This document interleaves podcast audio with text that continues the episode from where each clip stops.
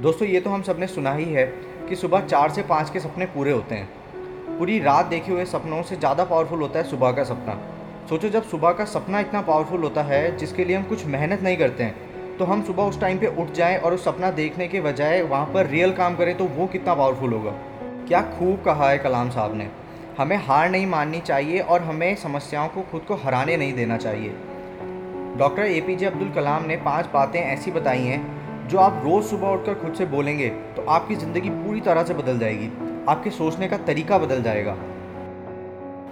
पहली बात जो आपको रोज़ अपने आप को कहनी चाहिए और ज़रूर कहनी चाहिए कि आई एम द बेस्ट मैं सबसे अच्छा हूँ, मेरे जैसा कोई नहीं है पूरी दुनिया में।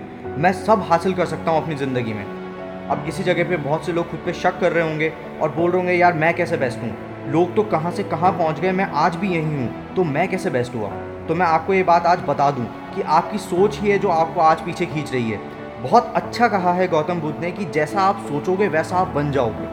तो आप खुद को ये रोज़ बोलो कि मैं सबसे अच्छा हूँ, मैं सबसे बेस्ट हूँ। जिस दिन आपके दिमाग ने ये बात मान ली ना कि हाँ मैं सबसे अच्छा हूँ, मैं बेस्ट हूँ, उस दिन आप सच में बेस्ट बन जाओगे। आपकी थिंकिंग डिसाइड करती है कि आप क्या एक्शन लेने वाले हो।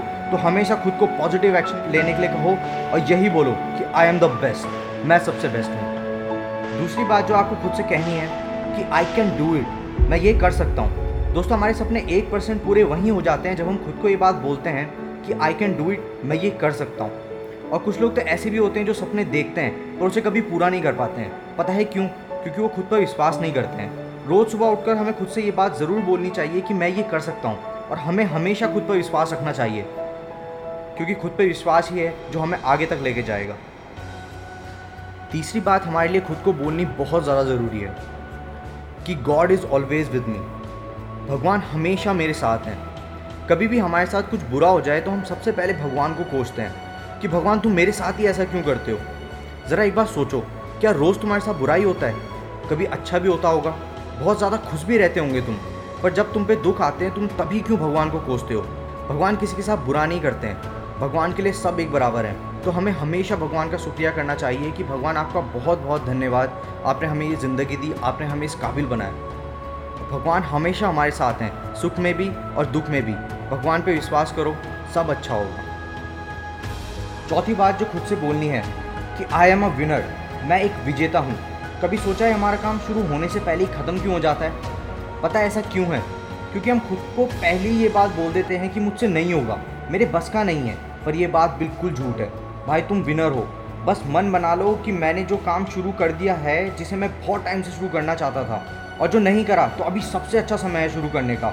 और शुरू होते ही खुद से बात ज़रूर बोलना कि मैं विजेता हूँ, मैं इस काम को जीतने वाला हूँ। पता है, मोहम्मद अली जब रिंग में घुसते थे तो वो आधा मैच तो वहीं जीत जाते थे।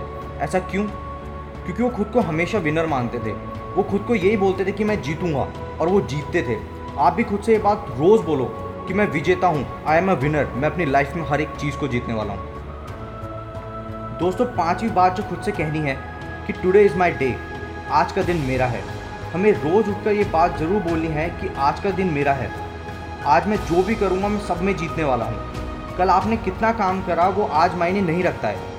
पर आज आप कल से कितना ज़्यादा मेहनत करने वाले हो, वो मायने ज़रूर रखता है। तो जम के मेहनत करो, क्योंकि ये दिन सिर्फ़ तुम्हारा है। दोस्तों, एक बार सारी बातें मिलकर साथ में बोलते हैं। मैं सबसे अच्छा हूँ, मेरे जैसा कोई नहीं है। मैं ये कर सकता हूँ, भगवान हमेशा मेरे साथ है। मैं एक विजेता हूँ। आज का दिन मेरा। है